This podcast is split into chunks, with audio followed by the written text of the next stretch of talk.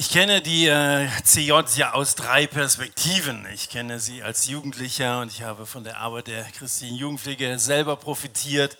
Kenne sie als äh, Jumi, als ich mitgearbeitet habe in gut zehn Jahren und äh, kenne sie als ehemaliger, der sich äh, sehr darüber freut, dass der Umbruch sehr viel besser gelungen ist als beim DFB. Ähm, ich glaube, dass ihr eine wirklich sehr, sehr gute Mannschaft seid, eine gute Arbeit macht und, äh, und äh, irgendwie auch Lust habt, was man bei unserem äh, Fußballteam ein bisschen vermisst hat.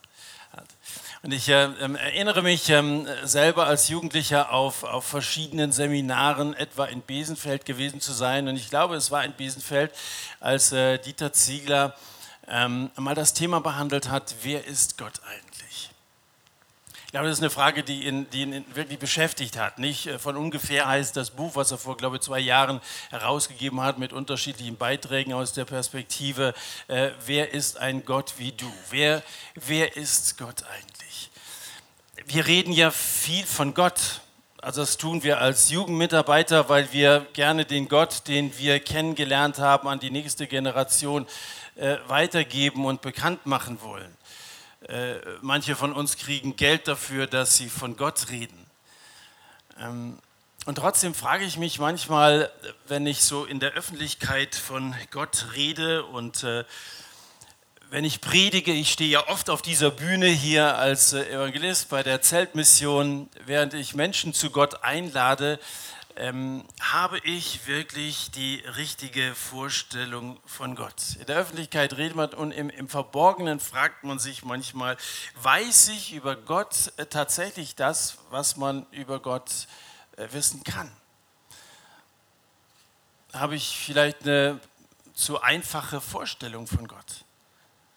Ähm, oder habe ich, habe ich eine ganz, ganz verkehrte Vorstellung von Gott? Also Vielleicht sollte man ihn auch gar nicht einfach nur Gott nennen. Als Hermann Fürstenberger, Volker Braas und ich äh, so über die Planung des Kulturdialogbusses nachgedacht haben, waren wir in Korntal und haben Jasir Erik äh, aufgesucht. Äh, und, und der hat uns gesagt, warum nennen wir Gott eigentlich nicht beim Namen? Er hat sich ja Mose mal vorgestellt mit dem Namen, ich bin Jahwe. Also Muslimen gegenüber, warum reden wir immer nur allgemein von Gott und benennen ihn nicht so, wie er heißt. Also ich frage mich, äh, kenne ich Gott? Da rede ich natürlich nicht von seinem äußeren Erscheinungsbild, das können wir uns nicht vorstellen. Und äh, Jahwe sagt in den zehn Geboten, dass wir gar nicht erstmal versuchen sollten, uns ein Bild von ihm zu machen, sondern ich rede von seinem Wesen. Und da muss man doch mehr über Gott sagen können, als dass Gott groß ist oder dass Gott heilig ist, dass Gott lieb ist Gnade und Wahrheit, das sind Wörter, aber was steckt dahinter? Ich lese sehr gerne, wie Christen in Fernost, wie Christen in Afrika oder Südamerika ihren Glauben äh, leben. Und äh, man merkt, wenn man zum Beispiel so das Open Doors Magazin aufmerksam liest, äh, wie Gott weltweit wirkt und dass er in, in unseren Tagen eine gewaltige Ernte einfährt. Vor zwei Tagen war bei Open Doors als Gebetsanliegen angegeben, dass äh, in Vietnam bei einem äh, Glaubenskurs 200 Menschen mehr als angemeldet gekommen sind. Also eine riesige, hungrige Menge von Menschen, die, die Gott kennenlernen wollen, die im Glauben wachsen wollen. In den vergangenen 20 Jahren sind weltweit mehr Menschen zum Glauben an Jesus gekommen als alle Jahrhunderte vor uns. Es gibt eine regelrechte Explosion von Evangelisation und Gemeindegründung. Aber aus irgendwelchen Gründen scheint Westeuropa davon ausgenommen zu sein. Und dann schäme ich mich manchmal, wenn ich solche Berichte lese von Nordafrika etwa, was da gegenwärtig passiert. Da kratzt du dich am Kopf und fragst, was ist los, Herr? Was fehlt uns? Kann es sein, dass wir die Schätze Ägyptens mehr lieben als Gott? Es ist kaum mehr als ein Viertel aller in Deutschland lebenden 12- bis 25-Jährigen, die Zielgruppe der CJ, die an den Gott der Bibel glaubt. Nicht mal jeder Zwanzigste kommt aus einem religiösen Elternhaus, Jugendliche aus Einwandererfamilien ausgenommen.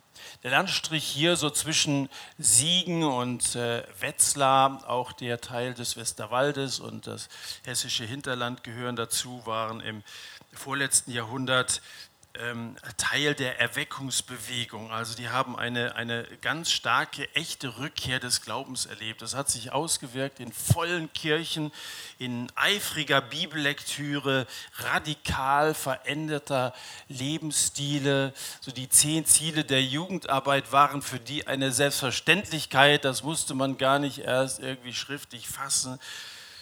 Gott sei mir Sünder gnädig, betete man damals. Ich könnte mir vorstellen, dass es da oben etwas gibt, sagt man heute. Und statt von einer Generation Gott müsste man in unserer Zeit von einer Generation Ach Gottchen reden. Es fehlt uns heute am Glauben eines Mose. Hebräer Kapitel 11, wir lesen in den Versen 24 bis 26. Durch Glauben weigerte sich Mose, als er groß geworden war, ein Sohn der Tochter des Pharao zu heißen und zog es vor, lieber zusammen mit dem Volk Gottes geplagt zu werden, als den zeitlichen Genuss der Sünde zu haben, indem er die Schmach des Christus für größeren Reichtum hielt als die Schätze Ägyptens, denn er schaute auf die Belohnung.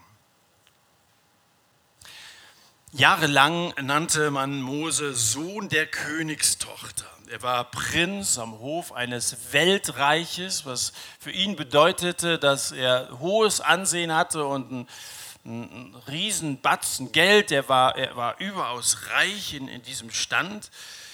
Was es ihm aber auch brachte, war eine innere Unruhe. Denn seine Stellung dort entsprach ganz einfach nicht der Wahrheit. Das war nicht sein Platz. Sein Herz er zog es immer wieder zu seinem Volk. Und äh, so verzichtete er, verzichtete aus, aus, aus seinem Glauben heraus auf den Prinzentitel. Es heißt ja hier in Vers 24, als er groß geworden war. Die ersten Jahre der Kindheit verbrachte Mose wo? Naja, seine Finderin, die Tochter des Pharao, seine spätere Adoptivmutter, hatte Moses wirkliche Mutter als Amme eingesetzt. Dann lesen wir in 2. Mose 2, äh, als das Kind groß geworden war, brachte sie es der Tochter des Pharao und es wurde ihr zum Sohn.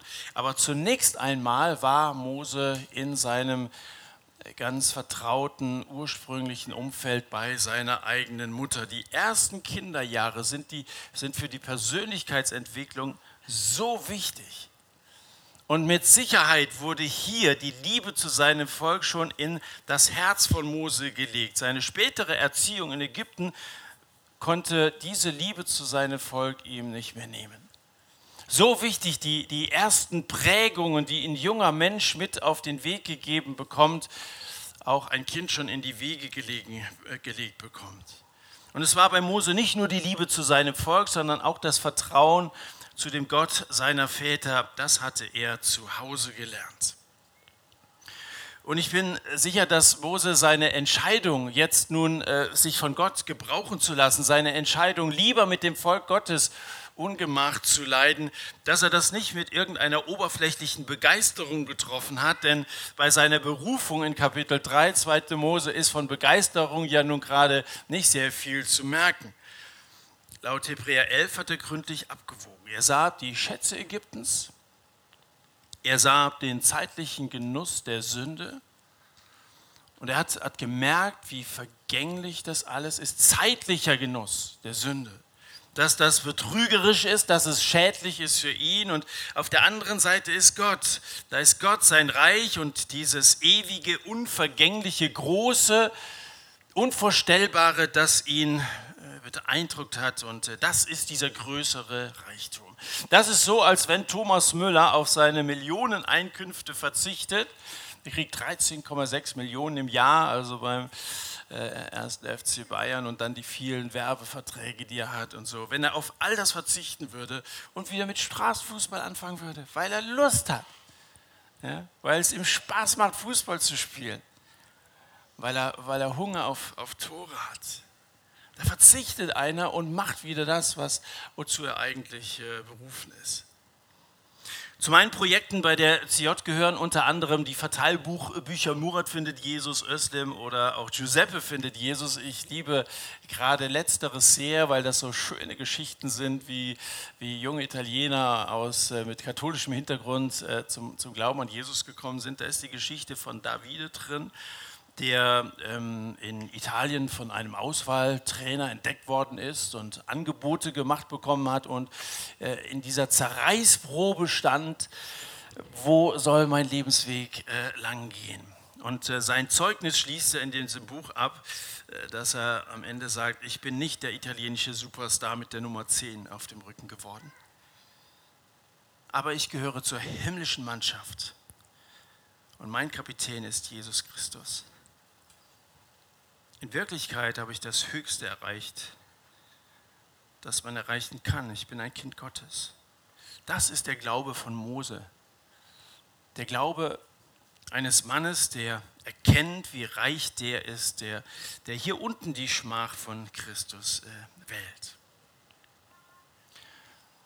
Zu den großen Katastrophen im Leben von Mose gehörte, als das Volk, während er selber mit Gott äh, zu einer Klausur auf dem Berg war, ein äh, goldenes Kalb sich hat äh, einfallen und anfertigen lassen. Und Mose ist äh, tief frustriert. Jahwe ist in diesen Kapiteln 32 äh, folgende verstimmt. Das Volk untreu. 3000 Israeliten sterben, so lesen wir Kapitel 32, 27 folgende. Und am Ende von diesem Kapitel hatten sich ihre Festgesänge in Klagelieder verwandelt, ihr Schmuck war dahin, die Schätze Ägyptens waren nicht mehr und die Tafeln des Zeugnisses lagen in Stücken am Boden. Das ist sozusagen äh, mit dem Volk Gottes geplagt zu werden. Das musste Mose erleben. Das waren Schwierigkeiten in seinem Dienst, durch die er durch musste, die wahrscheinlich jeder kennt, der im Dienst Gottes steht, dass es Enttäuschungen gibt. Äh, das war kein leichter Weg, zu dem Gott ihn berufen hatte. Wir wollen mal aus 2. Äh, Mose 33 noch ein paar Verse lesen. Das ist der Ausgangspunkt, den ich jetzt gerade so ein wenig zusammengefasst habe. Und wir lesen in den ersten Versen von 2. Mose 33.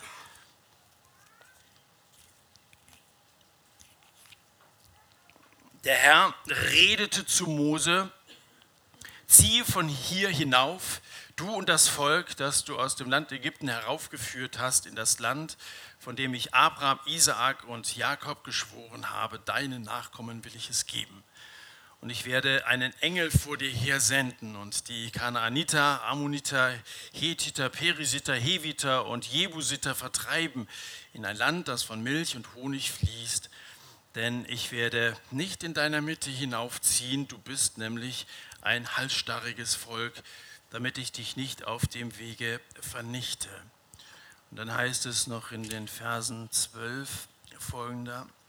Mose sagte zum Herrn, siehe, du sagst zu mir, führe dieses Volk hinauf, aber du hast mich nicht erkennen lassen, wen du mit mir senden wirst, wo du doch selbst gesagt hast, ich kenne dich mit Namen, ja, du hast Gunst gefunden in meinen Augen und nun, wenn ich also Gunst gefunden habe in deinen Augen, dann lass mich doch deine Wege erkennen, dass ich dich erkenne, damit ich Gunst finde in deinen Augen und äh, bedenke, dass diese Nation dein Volk ist. Was Jahwe äh, Mose anbietet, ist doch attraktiv, oder nicht? Mose, geh voran, du wirst erfolgreich sein. Ich löse meine Versprechen ein, deine Feinde lösche ich aus.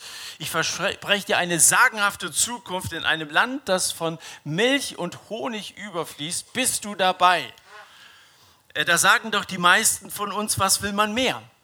Gottes Segen, Erfolg und äh, dann eine Zukunft im Himmel, prima, das genügt den allermeisten. Ich bin erfolgreich und gerettet.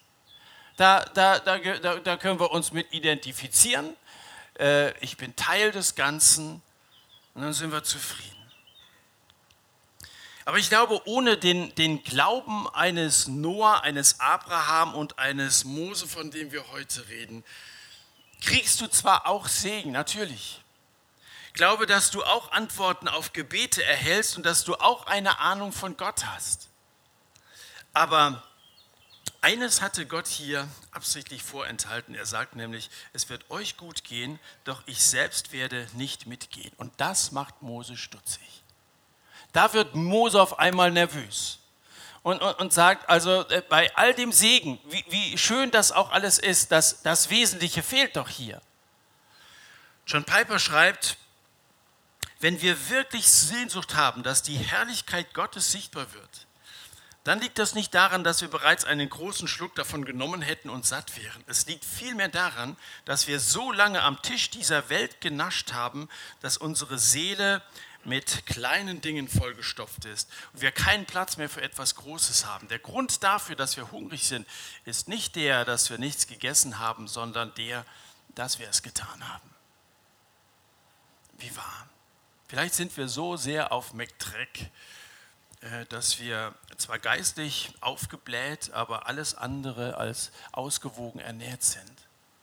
Ich habe einen Bericht gesehen von einem Mann, den sie nicht aus dem Haus rausgekriegt haben, weil er übergewichtig war. Ohne die Tür einzubrechen und ohne den Einsatz eines Krans äh, wäre das nicht möglich gewesen.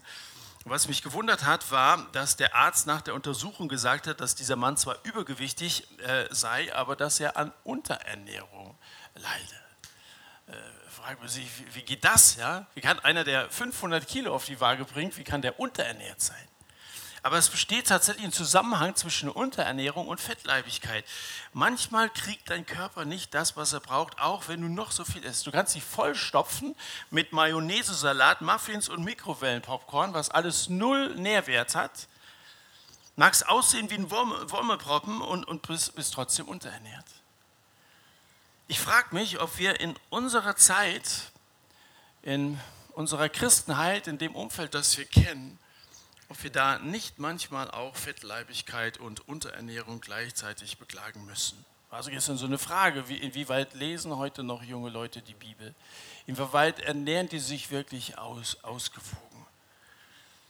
Ähm, unser Land erlebt eine Völlerei von religiöser Musik, von Büchern, Sendungen, Predigten auf YouTube, christliche Radiosender, die neuesten Veröffentlichungen muss man alles haben und so.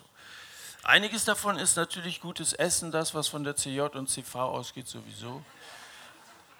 Aber allgemein müssen wir sagen, dass der Zustand des Christentums eher schlecht aussieht. Wir haben mehr zu, zur Verfügung als je zuvor. Aber schon auch wir in unseren Kreisen. Ähm, aber das Wesentliche scheint zu fehlen. Was ist das Wesentliche? Mose sagt, Gott, ich will nicht nur das Land, sondern dein Angesicht. Ich will nicht nur deine Hand, sondern dein Angesicht. Ich will nicht nur das, was du gibst, sondern ich will dich selbst. Ich will dich. Und deshalb hat Mose verzichtet, um die Hände frei zu haben, um sich nach ihm, allein nach ihm auszustrecken. Mose hat verzichtet. Warum? Weil er auf die Belohnung wartet. Das ist ja der eigentliche Grund und der Abschluss von diesem kleinen Abschnitt, den wir da in Hebräer 11 über Mose finden. Mose hat verzichtet wegen der Belohnung. Gestern, als äh, Olli hier stand, ging es um Abraham. Und zu ihm hat Gott gesagt in 1. Mose 15, Vers 1, fürchte dich nicht, Abraham, ich bin dein Schild und dein sehr großer Lohn. Ich bin dein Lohn. Und wenn Mose wegen der Belohnung diese ganze Schmach und, und den, den schwierigen Dienst auf sich genommen hat, dem Auftrag Gottes nachgekommen ist, wegen der Belohnung, dann wegen Gott, ich bin dir ein großer Lohn. Mose hatte viel Zeit mit Jahwe verbracht. Wir lesen, dass er regelmäßig in das Zelt der Begegnung gegangen ist, Kapitel 33 von Vers 7 an. Da hat er Gott zugehört. Er war einfach mit Gott zusammen. Das heißt, dass die Leute gesehen haben, wie, wie äh, Mose in das Zelt der Zusammenkunft ging und dann die, die Wolkensäule über dem Zelt stand. Äh, diese, diese Verbindung eines Menschen mit dem lebendigen Gott. Dann kommt der schöne Satz in Vers 11 und Jahwe redete mit Mose von Angesicht zu Angesicht, wie ein Mann mit seinem Freund redet. Mose hatte die gute Gewohnheit, der Begegnung mit Gott.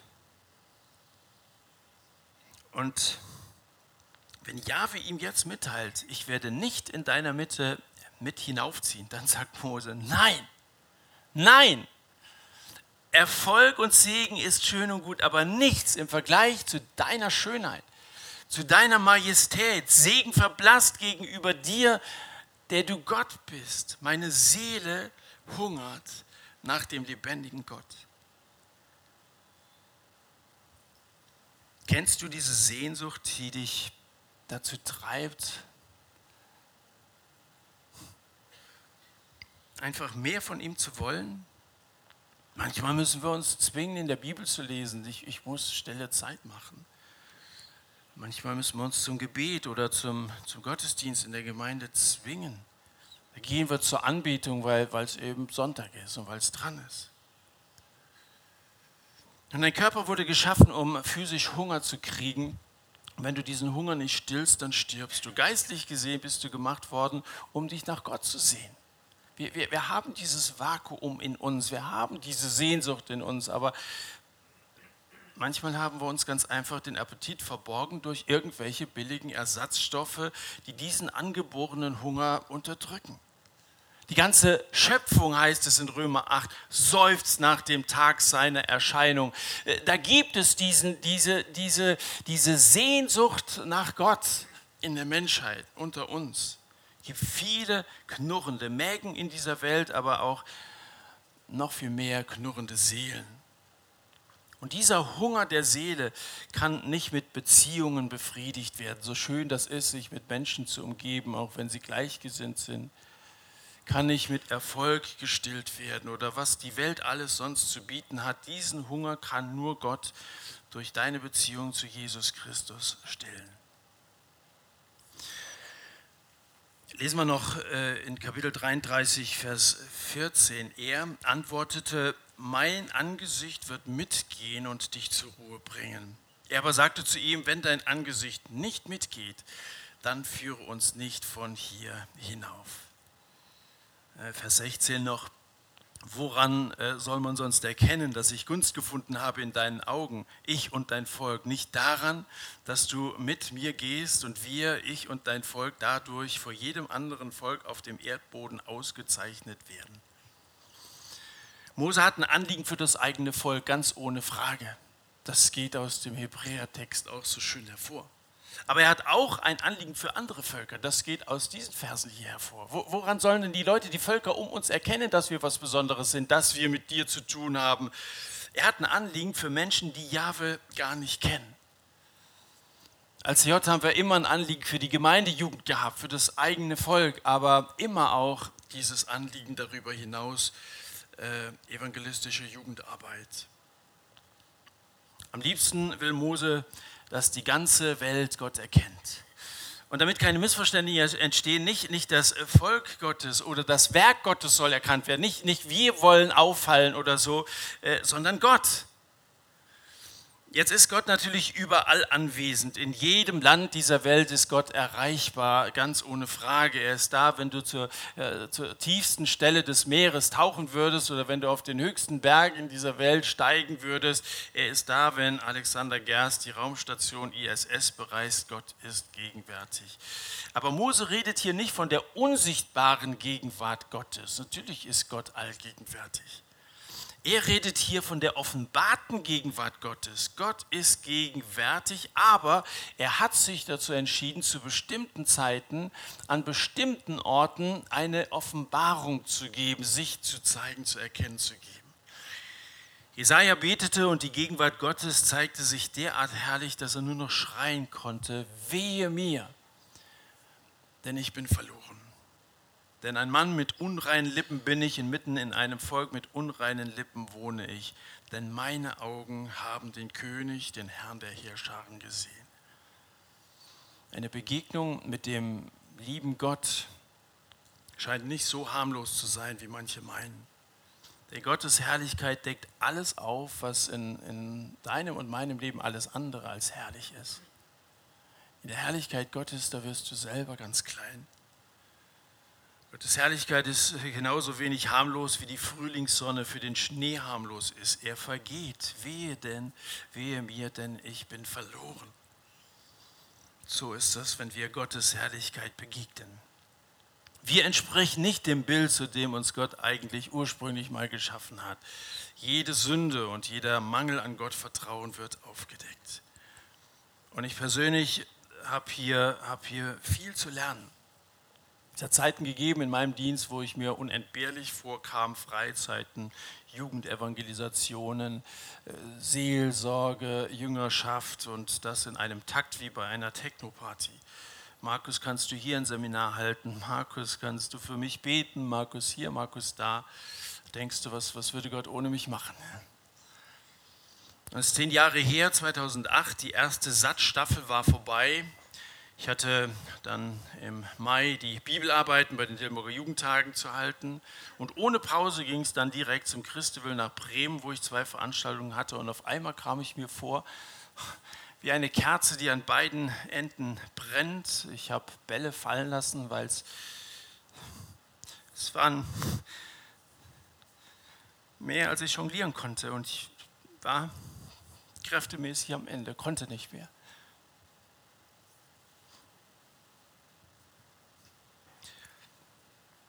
Als man denkt, du brauchst mehr Ruhe, musst, musst du deine Wochenenden besser, besser planen oder so.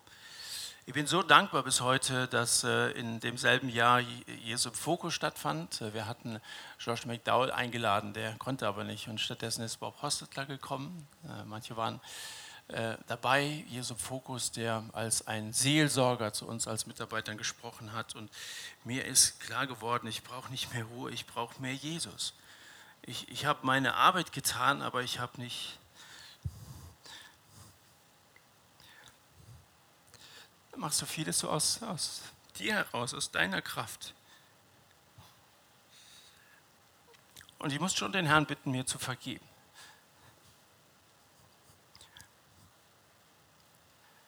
Wir brauchen diese Nähe, wir brauchen seine Gegenwart. Ich musste um Vergebung bitten, dass ich so wenig seine seine Gegenwart gesucht hatte. Ich hat, mir ist klar geworden, wie wenig ich eigentlich gebetet habe.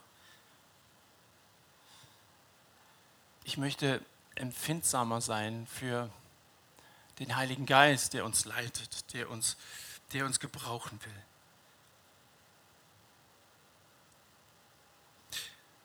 Ich weiß die Gnade Jahwes mehr zu schätzen seitdem, auch wenn ich hier immer noch Lernender bin und auf dem Weg bin und äh, immer wieder auch solche Phasen oder so an, an den Rand kommen. Aus der Gnade zu leben heißt, abhängig zu sein von Gott. Einfach nicht bereit sein, vorwärts zu gehen. Wann, wann hast du das letzte Mal das gesagt, was, was hier von, von Mose gesagt ist? Gott, ich will nicht vorwärts gehen ohne dich. Wenn du nicht gehst, dann, dann will ich auch nicht gehen. Wann hast du das letzte Mal zum Himmel geschrien, Gott, lieber bleibe ich hier sitzen? Ich liebe meine, meine Heimatstadt Dillenburg. Ich liebe die Jugendlichen, die dort leben. Viele gehen jeden Tag bei uns am Haus vorbei. Wir wohnen am Bahnhof. Die Schulen sind äh, äh, auf der anderen Seite des Hauses. Also viele, viele junge Leute, die wir da jeden Tag sehen, jetzt in Ferien.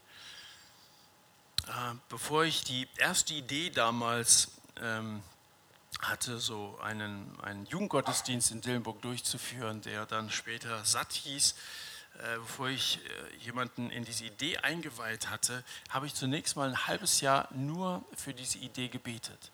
Ein halbes Jahr mit niemandem über, über so eine Idee gesprochen, nur mit meinem Herrn. Herr, wenn du nicht vorangehst, dann gehe ich auch nicht. Ich möchte auch, auch heute meinen Dienst zu tun. Herr, wenn, wenn du es willst, dann, dann will ich gehen. Aber wenn du nicht mitgehst, was bringt es dann? Einige von euch sind Jugendleiter Einige von euch haben, haben ganz andere Verantwortung noch in der Gemeinde als Älteste. Und äh, ihr habt vieles an Erfahrung gesammelt. Also 50 Jahre CJ heißt ja, wir sind alle irgendwie in die Jahre gekommen, hoffentlich geistlich reifer geworden. Viele leben lange mit Gott. Und hoffentlich gehört es als Haupterfahrung für uns alle dazu, dass ohne Jahwe nichts geht. Diese Einsicht, das nenne ich geistliche Reife.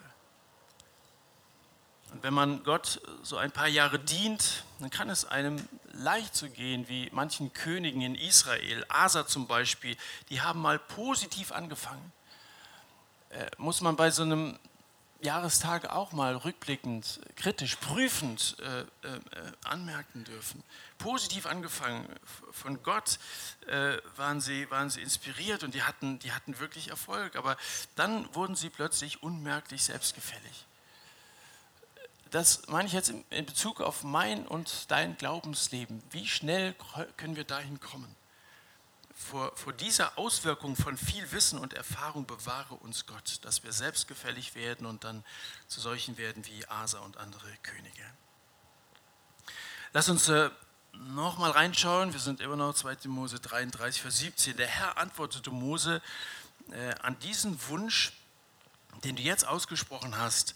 Auch diesen Wunsch werde ich erfüllen. Denn du hast Gunst gefunden in meinen Augen und ich werde dich mit und ich kenne dich mit Namen. Er aber sagte, lass mich doch deine Herrlichkeit sehen. Und er antwortete, ich werde alle meine Güte an deinem Angesicht vorüberziehen lassen und den Namen Jahwe vor dir ausrufen. Ich werde gnädig sein, wem ich gnädig bin, und wem ich mich erbarme, über den werde ich mich erbarmen. Da sagt ihm der allmächtige Gott, dass er ihm seinen Wunsch erfüllen äh, wird und dass er ihn, dass er ihn gern hat. Ich, du hast Gunst gefunden in meinen Augen. Wenn Gott einem Menschen das sagt, welch, eine, äh, welch ein Privileg ist das, in einer solchen Stellung vor Gott sein zu dürfen. Aber Mose reicht das immer noch nicht. Jetzt fordert Mose, lass mich doch deine Herrlichkeit sehen. Was ist das Herrlichkeit? In dem Lied Grenzenlos, äh, was ich ja seinerzeit auch mitgesungen habe, heißt es da, wer, wer diese Liebe, diese Grund, äh, wer, wer das für sich akzeptiert, wird Gottes Herrlichkeit sehen. Im Neuen Testament ähm, wird das Wort Doxa verwendet für Herrlichkeit. Das bedeutet Schönheit, das bedeutet Glanz. Das ist die gesamte Offenbarung von Gottes Attributen. Gott ist unendlich, er ist souverän, er ist dreieinig, er ist allwissend, er ist treu und so weiter. Die Herrlichkeit Gottes ist der Kern dessen, wer Gott ist. Herrlichkeit Gottes ist wie die Sonne, Gottes Absichten, seine Pläne, seine Rettung, alles das, was wir an Auswirkungen, was wir an Segen von Gott erleben, äh, bewegt sich, dreht sich auf der Umlaufbahn der Herrlichkeit Gottes. Das ist der Kern, das ist der Mittelpunkt, die Herrlichkeit Gottes. Und jetzt weiß ich nicht, was mich mehr wundert, Moses Bitte oder Gottes Antwort. Mose sagt, zeig mir deine Herrlichkeit. Gott sagt, okay, ich zeig sie dir. Hätten wir gar nicht erwartet heißt dann in Vers 19, er antwortete, ich werde alle meine Güte vor deinem Angesicht vorüberziehen lassen, den Namen Jahwes vor dir ausrufen, werde gnädig sein, wie mich gnädig bin, ich erbarmen, über den ich mich erbarme. Dann sprach er, du kannst es nicht ertragen, mein Angesicht zu sehen, denn kein Mensch kann mich sehen und am Leben bleiben. Weiter sagte der Herr, siehe, hier ist ein Platz bei mir, da sollst du dich auf den Felsen stellen und es wird geschehen, wenn meine Herrlichkeit vorüberzieht, dann werde ich dich in die Felsenhöhle stellen und meine Hand schützend vor dich halten, über dich halten, bis ich vorübergegangen bin. Dann werde ich meine Hand wegnehmen, du wirst mich von hinten sehen, aber mein Angesicht darf nicht gesehen werden. Gott sagt sozusagen, ich zeige dir so viel, wie du ertragen kannst, nicht so viel, wie du willst. Es geht nämlich um zweierlei. In Vers 19 sagt Jahwe, ich werde all meine Güte an deinem Angesicht vorüberziehen lassen. Und in Vers 22, es wird geschehen, wenn meine Herrlichkeit vorüberzieht. Zweierlei, Güte, Herrlichkeit. Dann werde ich dich in diese Felsenhöhle stellen und äh, die Hand über dich halten, bis ich vorübergegangen bin. Am Ende nimmt Jahwe die Hand weg. Gott sieht, oder Mose sieht Gott von hinten. Ein schöner Rücken kann auch entzücken, sagt man. Und äh, Gott lässt Mose vollständig seine Güte sehen, aber die Herrlichkeit Gottes, das Große und Ganze, das würde Mose nicht überleben. Jahwe offenbart uns allenfalls einen Teil seiner selbst. Das muss uns immer bewusst sein. Das Verborgene steht bei dem Herrn, lesen wir in 5. Mose 29. Das Verborgene steht bei dem Herrn, unserem Gott. Aber das Offenbarte, das gilt uns und unseren Kindern für ewig, damit wir alle Worte des Gesetzes tun. Vielleicht geht es dir wie mir, dass du so eine ganze Akte mit dir herumträgst äh, mit der Kategorie Verborgenes. Es gibt so viele unbeantwortete Fragen in unserem Leben. Ich habe so eine Akte, vieles äh, verstehe ich einfach nicht. Wir wollen Gott sehen, wir wollen Gott verstehen, aber sein Angesicht wie auch sein Ansinnen bleibt uns oft verborgen. Gott zeigt uns gerade so viel, wie wir mit unserem begrenzten Hunger verarbeiten können. Wenn wir hier in Rio unsere Teenager-Freizeiten äh, gemacht haben, 44 Freizeiten durfte ich hier alleine leiten und bei anderen mitarbeiten. Da haben wir uns äh, immer am Abend vorher als Mitarbeiterteam getroffen. Einmal waren wir an der Fuchskraute, als das Buffet da noch etwas erschwinglicher war als heute, haben da als Team schön zu Abend gegessen. Einer der Mitarbeiter aus Holm sagte, ähm, Buffet, also ein fester Preis, äh, ich werde mir den Bauch richtig vollschlagen. Ich gehe nochmal, nochmal. Er hat seinen ersten Teller noch nicht geschafft. Ähm, ähm, Gott will nicht, dass wir platzen. Wir haben ein, ein eingeschränktes äh, also, äh, äh, Fassungsvermögen, versteht ihr? Gott will nicht, dass wir, dass wir äh, so viel, dass, dass wir auseinandergehen, sondern er will, dass etwas ganz anderes geschieht. In 2. Korinther 3 heißt es, wir alle schauen mit aufgedecktem Angesicht die Herrlichkeit des Herrn an und werden so verwandelt in dasselbe Bild von Herrlichkeit zu Herrlichkeit, wie es von dem Herrn, dem Geist geschieht. Lass doch Fragen offen bleiben. Lass doch was auf dem Buffet liegen. Du, du kannst es, du wirst es nicht alles erfassen können. Du wirst es auch gar nicht überlegen. Er hätte das nicht überlebt, wenn er das alles in sich reingestopft hätte. Was passieren wird, ist, wie Paulus schreibt hier 2. Korinther 3, wir werden verändert. Wir werden verwandelt. Wir werden eins gemacht, wenn wir seine Herrlichkeit anschauen. Das heißt, dass wir in das gleiche Bild umgewandelt werden, das Bild Jahwes und das Bild seines Sohnes von Jesus. Das ist ein Leben, das äh, verändert ist. Manche fragen sich, warum kann ich mich nicht ändern? Nun, der Verzicht auf, auf weltliche Lüste und der Hunger nach Gott lässt dich Lust haben zu stiller Zeit, nach enger Gemeinschaft mit Gott. Und äh, dieser Verzicht und dieser Hunger nach Gott, der wird sein Wort schmackhaft machen. Das macht, das macht Lobpreis wirklich echt und lebendig. Und noch mehr, je mehr du von der Herrlichkeit Gottes erfasst, desto weniger beeindrucken dich die Schätze Ägyptens und jede Füllerei, die irgendwie mit Gott konkurriert ich bin dein Schild und ein sehr großer Lohn. Es ist und bleibt ein Lernprozess. Es beginnt mit der einfachen Kommunikation mit Gott. Wenn du das vernachlässigt hast in deinem Dienst, dann such neu die Nähe zu Gott. Es beginnt mit der Kommunikation mit Gott. Mit der Zeit entwickelt sich daraus wirkliche Gemeinschaft mit Gott und mündet schließlich im Einssein mit Gott in Jesus, seinem Sohn. Wollen wir aufstehen und beten?